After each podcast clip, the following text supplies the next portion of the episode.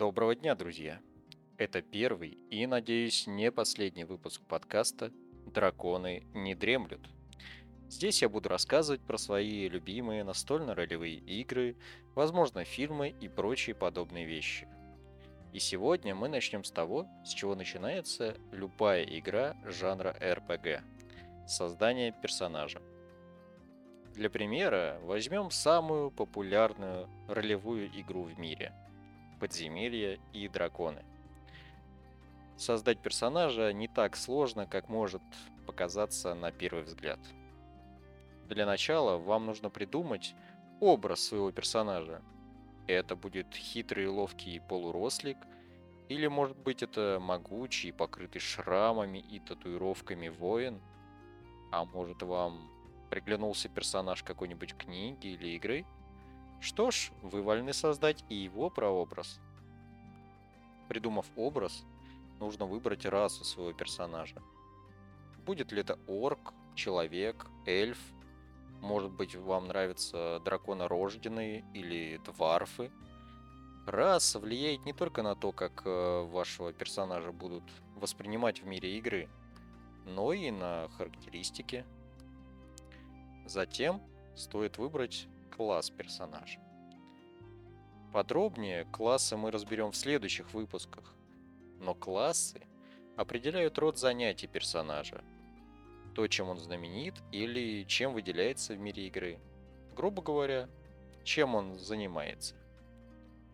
А, есть 6 э, характеристик в игре, а именно сила, ловкость, телосложение, интеллект, мудрость и харизма. Это основные параметры, определяющие, что за персонажа вы создаете. Откуда же берутся значения этих характеристик? Для этого есть несколько способов. Вы можете сгенерировать 6 значений характеристик случайно. Для этого вам нужно 4 обычных шестигранных кубика, кинуть их и записать сумму трех наибольших результатов на листке. Проделать это еще 5 раз, чтобы у вас получилось 6 чисел.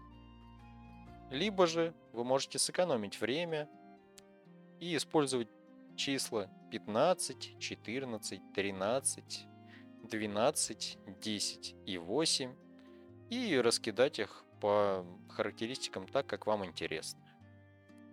Затем вы можете выбрать снаряжение своего персонажа. Оно позволит глубже отыгрывать персонажа и наносить, например, больше урона. Если вы варвар, и решили взять себе на вооружение двуручный меч, это будет явно эффективнее, чем сражаться голыми кулаками. На этом начальная подготовка персонажа завершена. Можно играть.